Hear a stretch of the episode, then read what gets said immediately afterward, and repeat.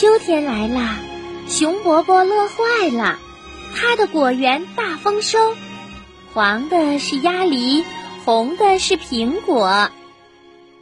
熊伯伯赶快打电话通知小动物们，大家快来我的果园呐！快来摘鲜果，谁摘的果子就归谁，比一比哪个摘的多。小兔子开着小火车，轰隆轰隆跑得欢，眨眼功夫开到果园里，装满了红苹果，回家去。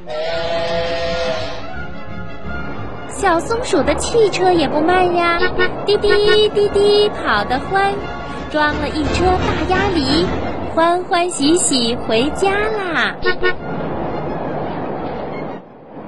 小鼹鼠呢？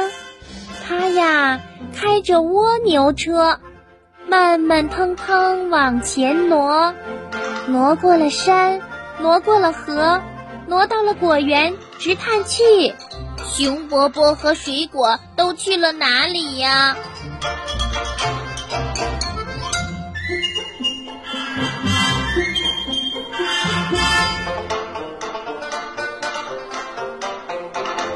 秋天早。